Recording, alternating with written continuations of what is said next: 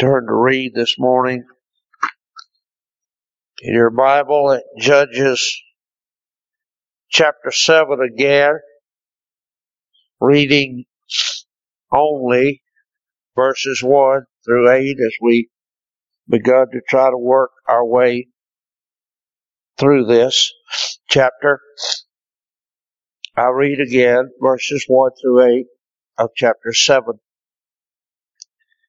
Then Jerubbaal, who is Gideon, and all the people that were with him rose up early and pitched beside the spring of Harod, so that the host of the Midianites were on the north side of them by the hill of Moreh in the valley. And the Lord said unto Gideon, The people that are with thee are too many for me to give the Midianites into their hands, lest Israel vaunt themselves against me, saying, Mine own hand hath saved me. Now therefore go to, proclaim in the ears of the people, saying, Whosoever is fearful and afraid, let him return and depart early from Mount Gilead. And there returned of the people twenty and two thousand. There remained ten thousand. And the Lord said unto Gideon, The people are yet too many. Bring them down under the water, and I will try them for thee there. And it shall be that of whom I say unto thee, this shall go with thee, the same shall go with thee. And of whomsoever I say unto thee, this shall not go with thee, the same shall not go. So he brought down the people unto the water, and the Lord said unto Gideon, Every one that lappeth of the water with his tongue as a dog lappeth, him shalt thou set by himself. Likewise, every one that boweth down upon his knees to drink. And the number of them that lapped, putting their hand to their mouth, were three hundred men. But all the rest of the people bowed down upon their knees to drink water. And the Lord said unto Gideon, By the three hundred men that lapped will I save you, and deliver the Midianites into thine hand, and let all the other people go every man unto his place. So the people took victuals in their hand and their trumpets. And he sent all the rest of Israel, every man unto his tent, and retained those three hundred men. And the host of Midian was beneath him in the valley.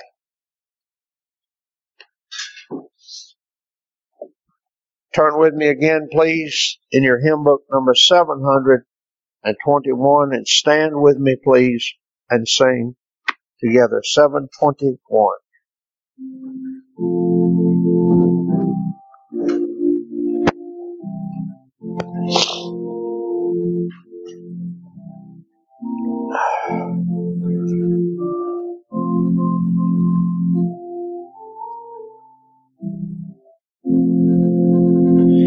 I am a soldier of the cross, a follower of the Lamb.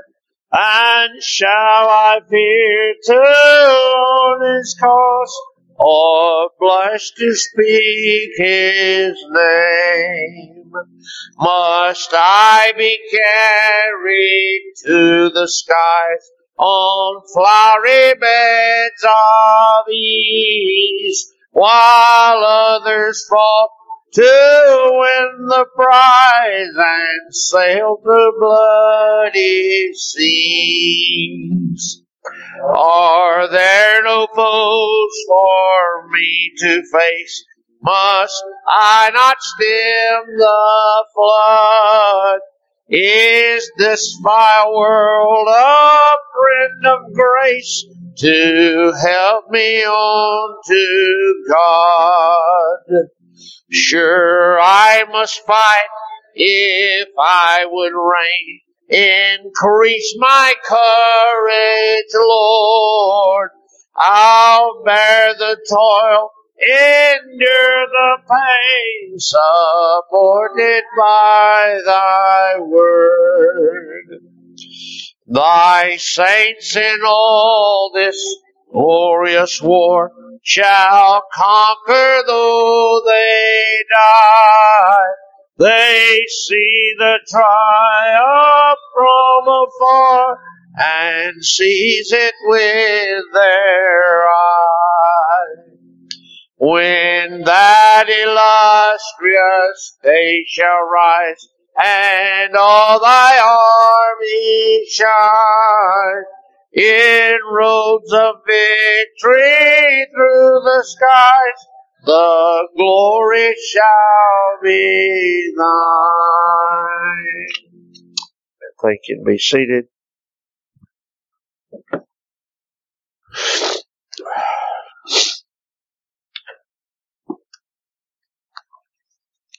Cowards go home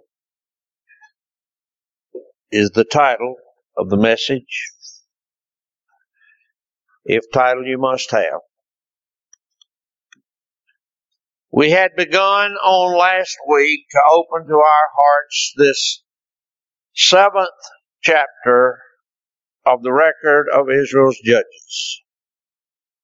We found in that very first verse lessons to our hearts.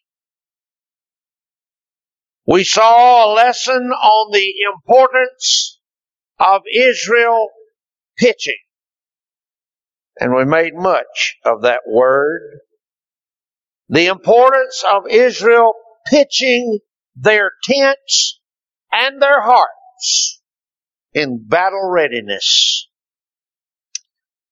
And then we saw a lesson from the fact that their place of pitching was set beside a spring.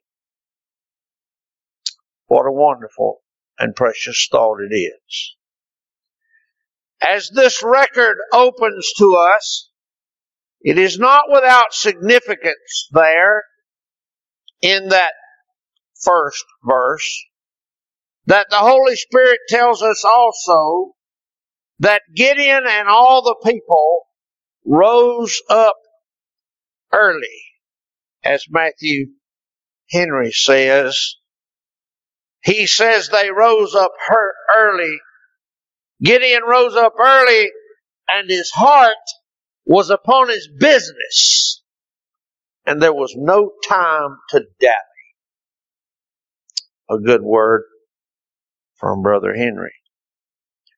You'll remember, I'm sure, that account given to us in 1 Samuel and chapter 5. I had never before particularly noticed this aspect of that account until I read it again a couple of weeks ago. When in this record in 1 Samuel, 2 Samuel, sorry, 2 Samuel chapter 5, there was another captain over Israel's hosts, David. And it is said of David, it is said in that record rather, verse 22 of chapter 5, 2 Samuel, and the Philistines came up yet again and spread themselves in the valley. And when David inquired of the Lord, he said, Thou shalt not go up but fetch a compass behind them and come upon them over against the mulberry trees. Verse 24, and let it be when thou hearest the sound of a going in the tops of the mulberry trees, that then, then, then thou shalt bestir thyself. For then shall the Lord go out before thee, to smite the host of the Philistines. And David did so as the Lord had commanded him and smote the Philistines from Geba until thou come to Gazer. When it was time, when it was time, the Lord said, No, you move around to the back side and you watch. And there'll be a stirring in the tops of the mulberry tree. And when you see that, you bestir thyself. There is a time to be bestirred. And when it's time, there's no excuse for sloth. There, no excuse will be acceptable before the Lord for delay, for hesitation, for self-indulging comforts and self-pleasing laziness. There will be no excuse. Gideon rose up early. Because the Midianites were on the north side of them. I leave you that for contemplation. But now this morning, in keeping with my plan of a simple verse by verse exposition of this chapter, we come to this second verse and find these shocking words. And the Lord said unto Gideon, the people that are with thee are too many. Hmm.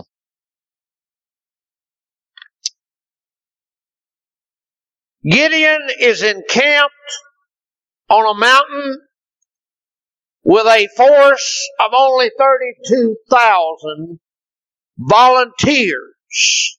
Volunteers. Mustered without weaponry, without experience, without training. While just within sight, only a short way off in the valley, Midian has amassed their forces with over 135,000 trained, brutal, and well equipped men of war. And now, just here, in the midst of this scene, God speaks. Surely, this is the need of Gideon's heart just now. For God to speak again. It was frightening if I could carry your mind back in the record for just a moment. It was frightening, no doubt, when the Lord angel first came and spoke to poor Gideon in his despair there in the wine press. And I think that when I dealt with that portion, I tried. I tried, probably failing, but I tried to bring that out. How shocking that must have been to him when this angel appeared. He's down in this wine press, hid away, so he thinks. And this angel appears, and no doubt that must have been frightening for Gideon. It was frightening, no doubt, when he was instructed to destroy his father's altar and slaughter his seven year bullock. Surely that must have been frightening. It was frightening, I'm sure. When an inflamed mob showed up at his father's door the next morning with blood in their eyes, murder in their hearts, and Gideon in their sights. That must have been surely frightening. It must have been scary, I'm sure. when he stepped forth and blew that trumpet in chapter 6 and verse 34, knowing that blowing that trumpet was a public declaration of war on an enemy six times his size and a thousand times better prepared. It must have been frightening. It must have been scary. But of all the fright, of all of these former sprites, of all of them combined, nothing could have equaled the horror of the scene that lay before him right now, here in chapter 7, verse 1. Never has he more needed a comforting, confirming, reassuring word from God than what he needs right now. And what does our God say? The people that are with thee are too many. oh, what God is this that would say such a thing? We shall see. Well, well, as one commentator pointed out, that God had granted Gideon previously great signs already to bolster his faith. So then now, now, because he has received great signs and because he has had faith built in his heart by the Lord's operation, because of that, now he will be required to exercise that faith by diminishing his confidence in flesh and forcing yet greater fruits of faith.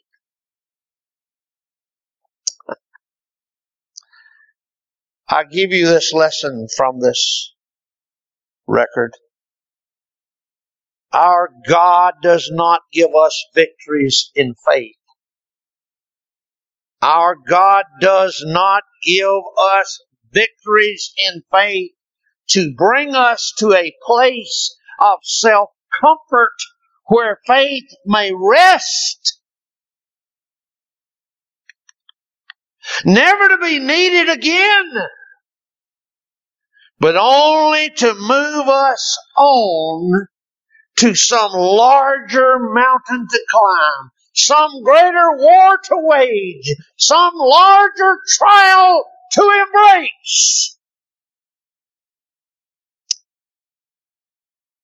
The young saint, the new Christian,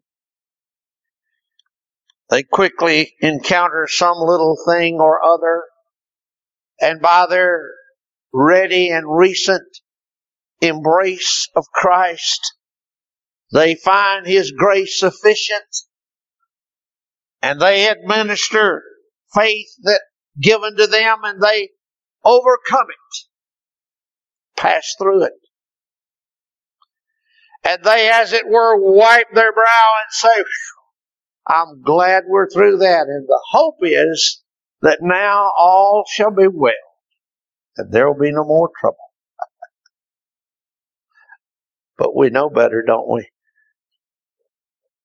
I said to you, our God does not give us victories in our faith to bring us to a place of soft comfort where faith is no longer needed and we can simply sit back and rest, but rather He gives us victory in faith that we may move on to a larger mountain and exercise greater faith. Faith must be grown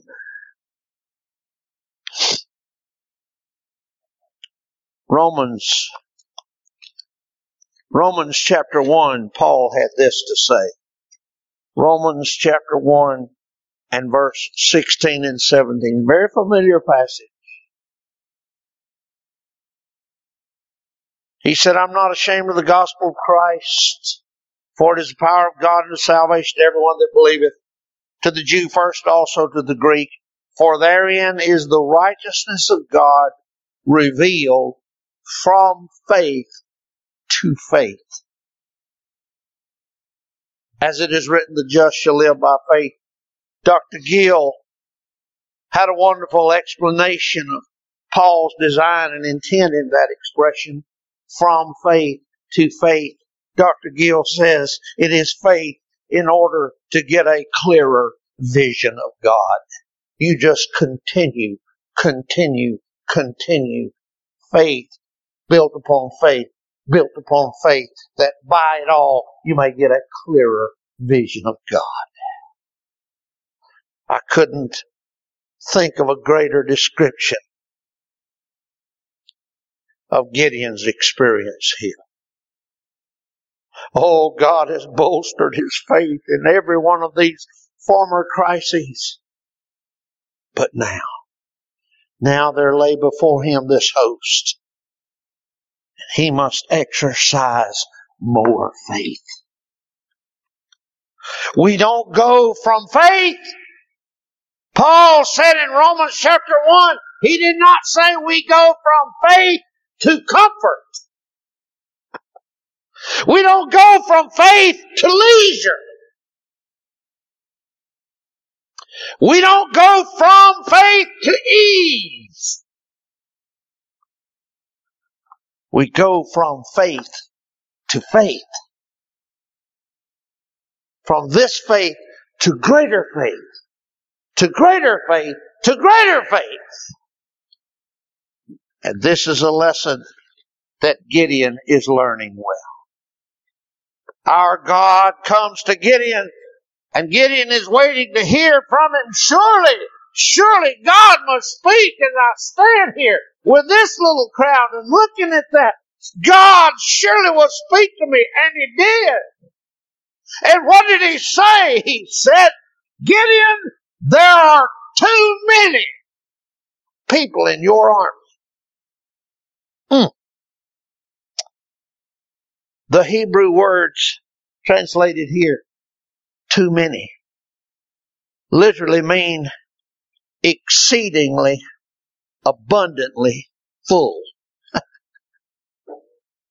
so the Lord says to Gideon, Gideon, your army is exceedingly, abundantly too full.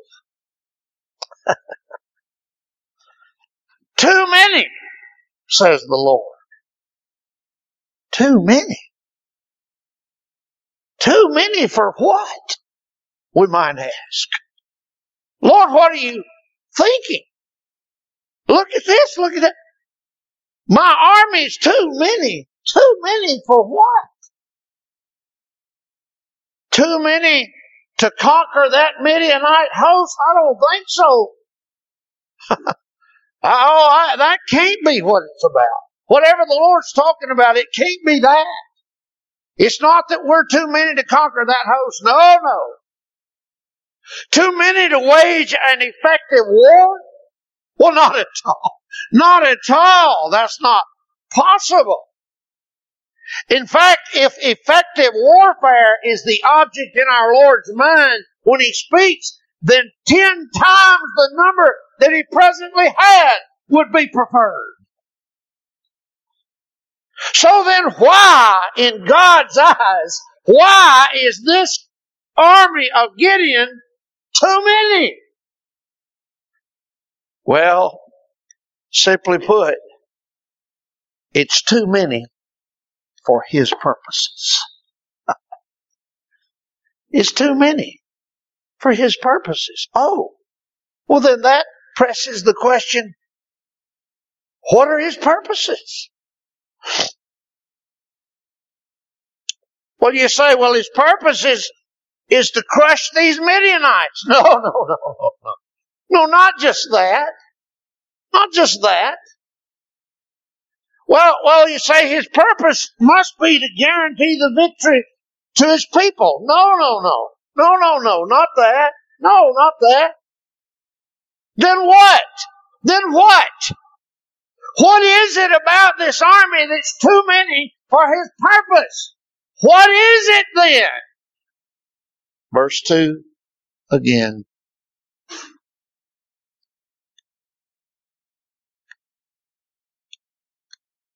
Lest Israel vaunt themselves against me and say, Mine hand has saved me. So then I ask you and I answer the question, what is it that this is too many?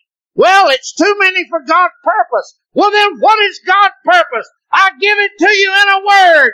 It's His own glory.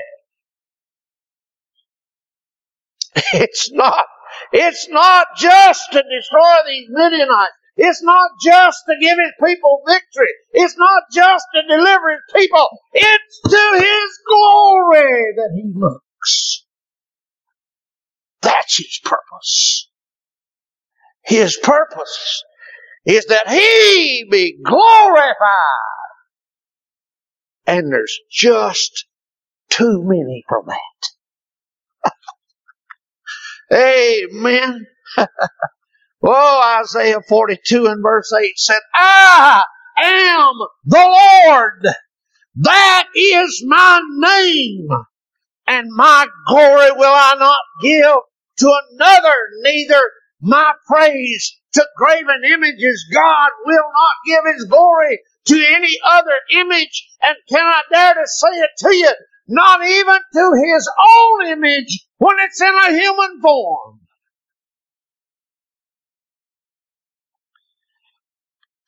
It's His glory. That's His purpose.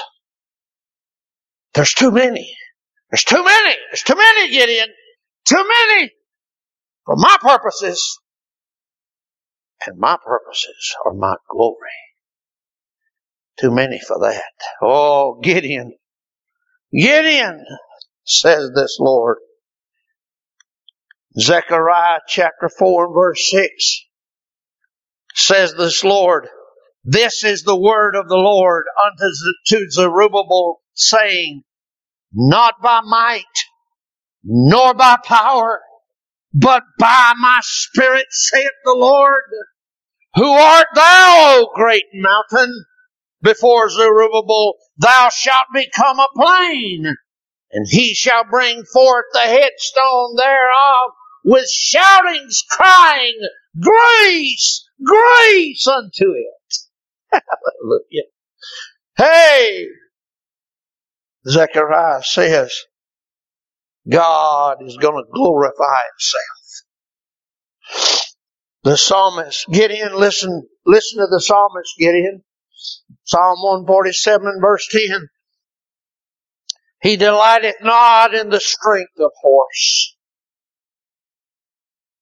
he taketh not pleasure in the legs of a man. The Lord taketh pleasure in them that fear Him and in those that hope in His mercy. And Gideon surely qualifies here when our Lord announces to him that the people are too many. Mm. Whoa, Second Chronicles chapter 32 verse 8 through 9. It was Hezekiah that tells Israel not to be afraid of the king of Syria. Listen.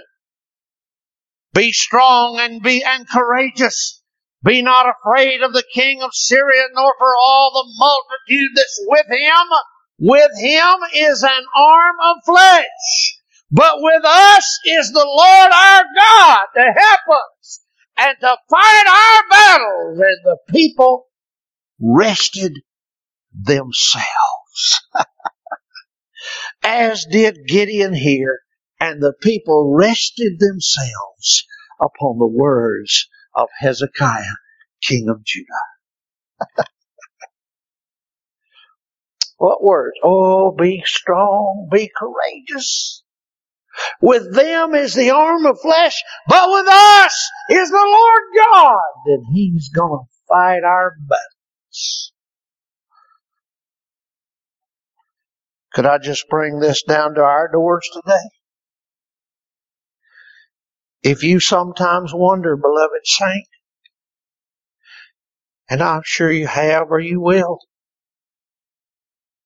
if you sometimes wonder why the Lord comes to your house and says, it's too many,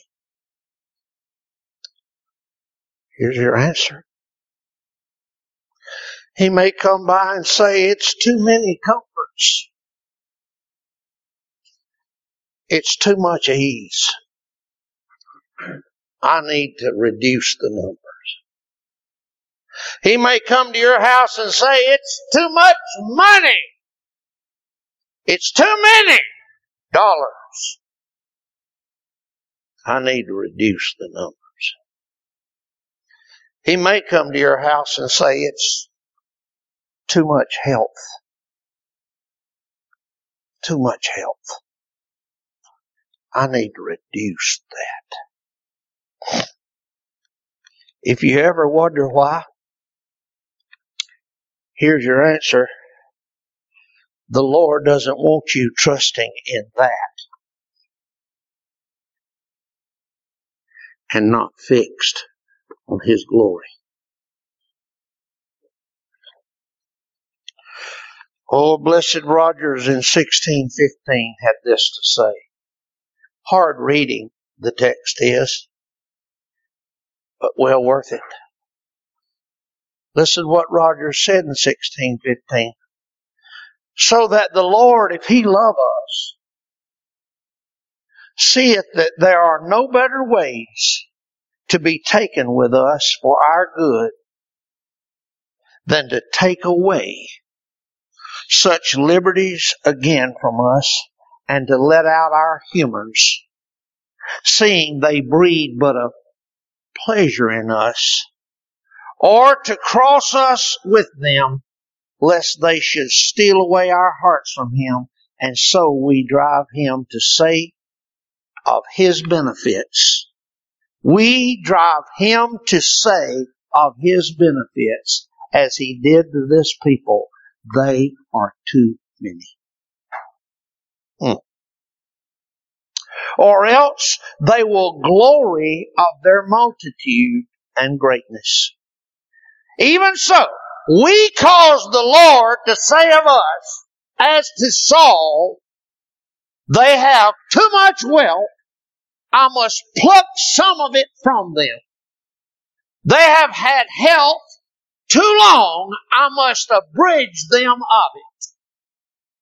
They have had too many of my benefits, too much ease and credit and countenance. Unless they should use them better, I must, saith the Lord, of necessity, take some of them away. Hmm. And it is rarely seen, says Rogers, that even they are better by them than they are without them.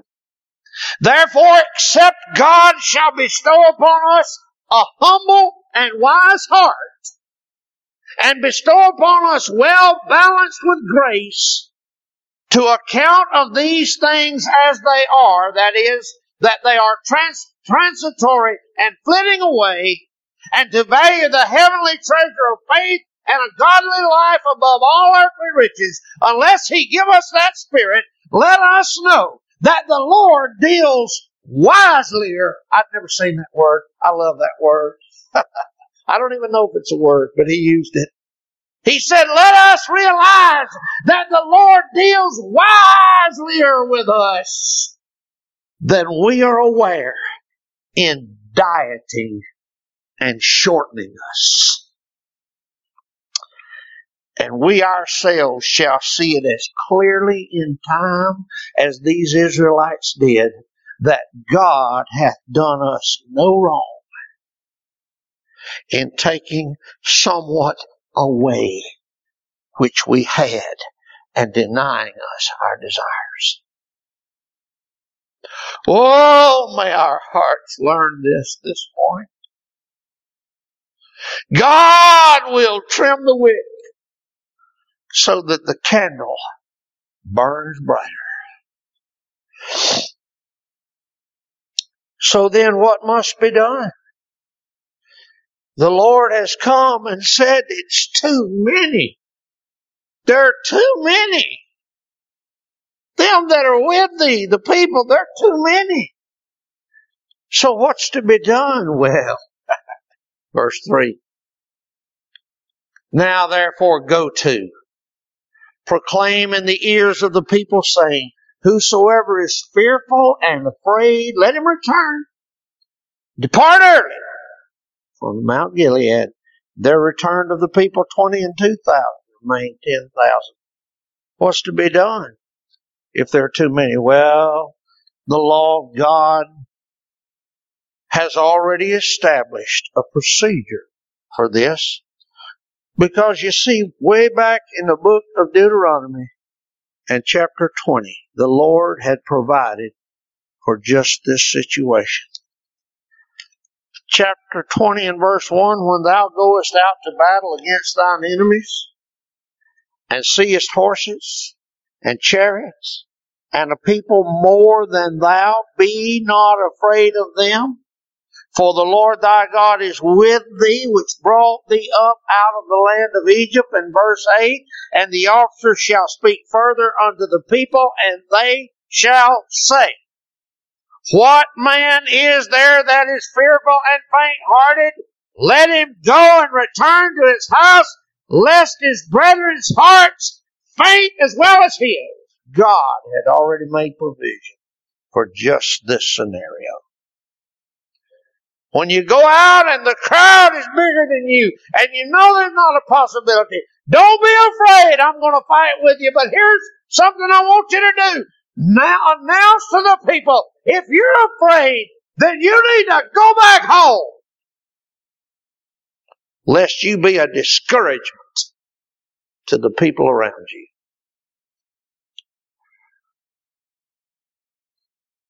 The word here in Judges chapter 7 and verse 3, the word fearful means frightened with dread, faint hearted. We would say in a word, got no stomach for this business. It's used only four times in the scriptures. Fearful. And the word afraid. He says if they're afraid, verse 3, that word literally means to tremble with terror. So if you're faint hearted, you just don't have the stomach for this, and your knees are starting to knock together and you're afraid, then here's what you need to do. Two things he says. Return. Verse 3. Return and depart. Return literally means to retreat. It actually, the Hebrew word means to go back around. You find yourself at the back. You, you just work your way around. And the concept of going around is very distinct in that Hebrew word. You go around this crowd and return. And then the word depart means to skip. Literally it means to be skipping early. the word clearly implies that those who want to go backward need to retreat early and do it at a pace that will not hinder or discourage others. In other words, if I could put it in our Georgia English, you need to get out of here and get out of here fast. and that's literal. That's Hebrew literal. Now notice with me. Notice something interesting.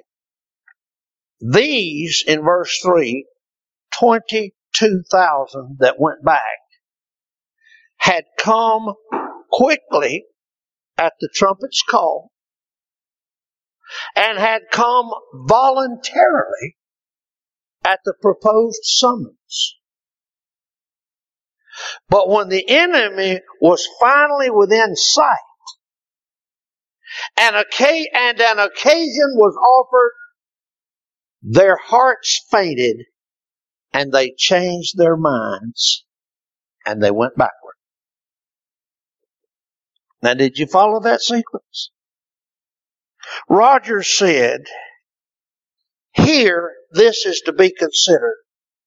When Gideon, their captain, thought meet for war, thought he thought them meet for war, and God had called them also to that place and to duty, given them the gifts for that purpose, though they were timorous, in that they, their faint heartedness and sloth,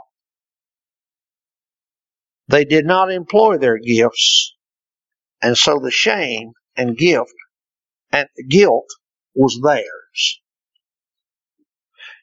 Roger said, Oh, it is true that there are many persons, 22,000 out of the original 32.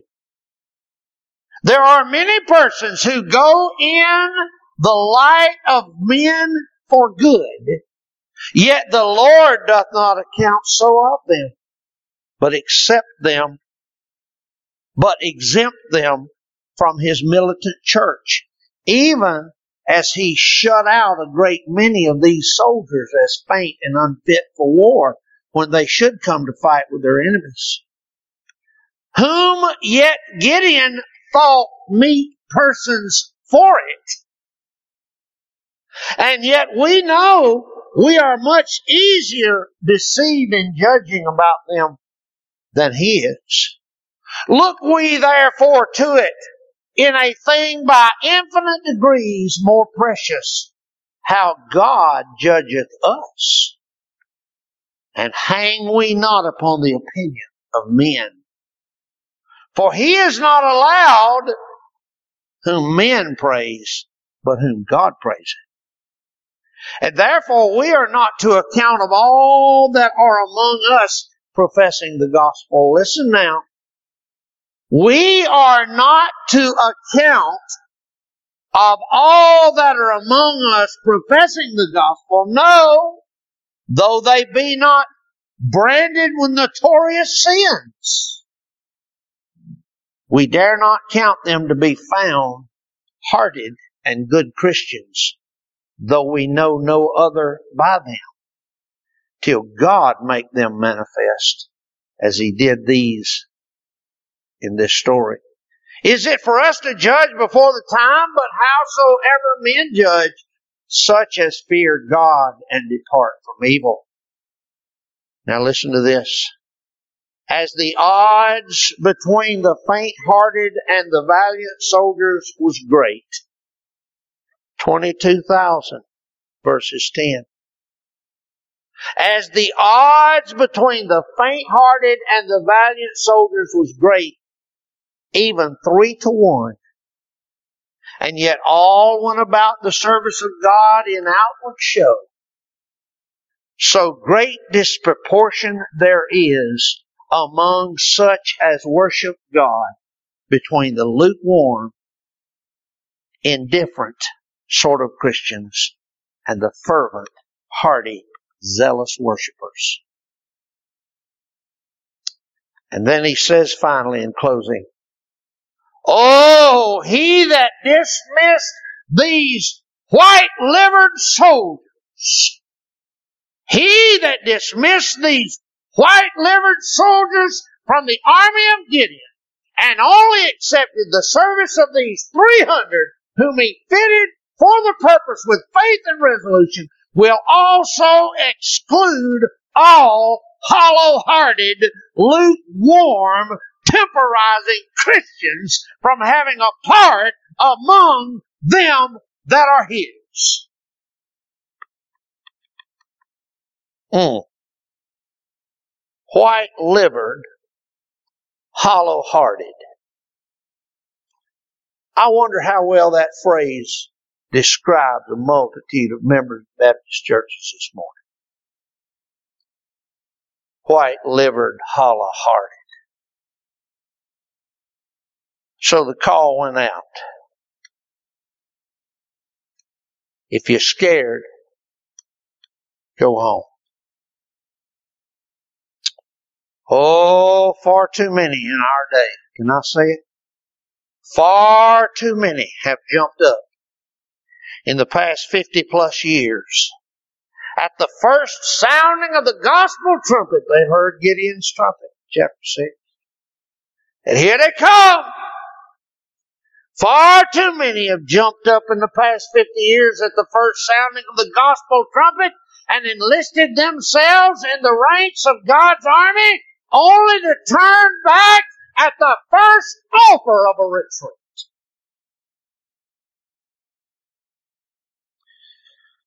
Oh, we've made it too easy. With an Arminian message and an easy believism gospel, we've made it too easy to muster in to God's church only to turn heel and run at the first suggestion of a relapse to the comforts of fleshly ease. How frightful are the words of Matthew Henry when he said, one would have thought that there would be scarcely one Israelite to be found that against such an enemy as the Midianites and under such a leader as Gideon would own himself fearful. He said it, you would have thought there wouldn't have been a single man that would have responded to this call in verse 3. And yet above two parts out of three took advantage of this proclamation and filed off. When they saw the strength of the enemy and their own weakness, not considering the assurances of divine presence which their general had received of the Lord, and it's likely delivered unto them. Some think the oppression they have they had under so been under for so long had broken their spirits, and others, more probably, that consciousness of their own guilt had deprived them of their courage. And then he makes this blessed statement. Sin stared them in the face, and therefore they durst not look death in the face. Their guilt,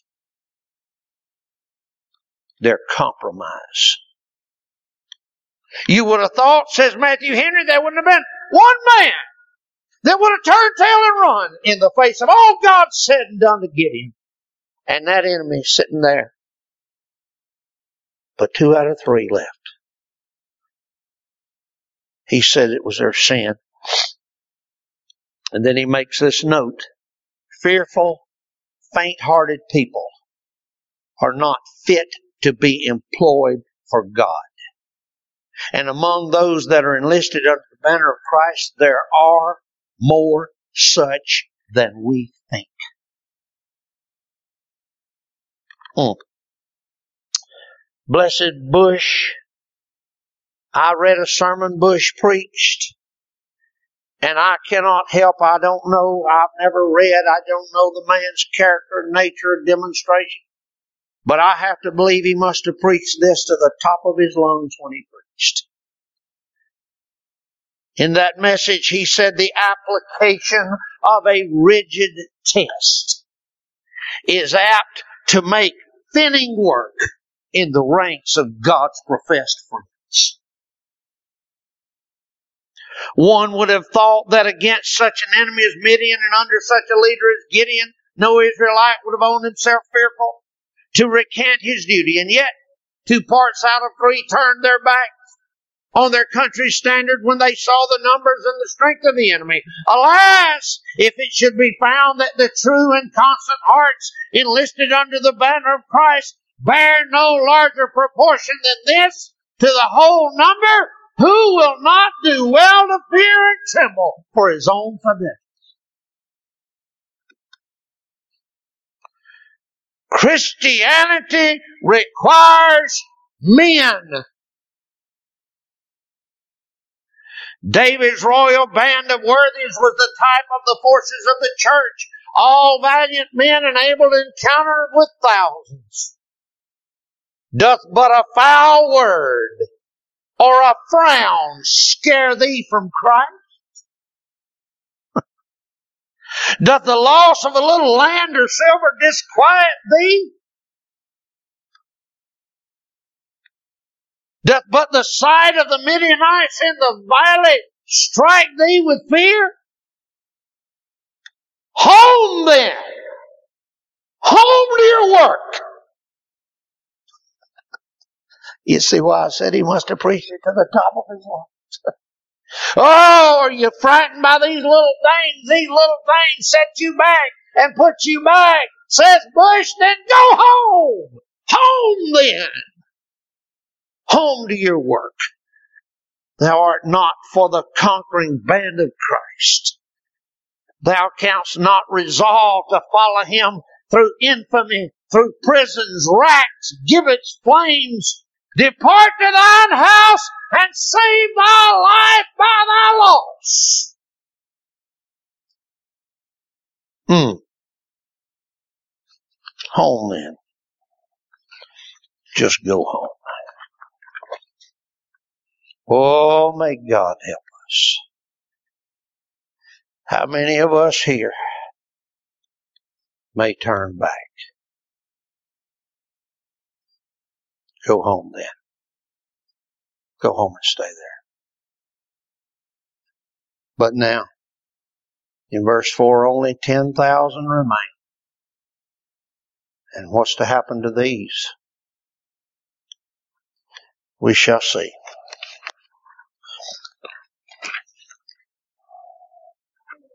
Turn with me in your hymn book, please. Stand with me. We sing together number 720.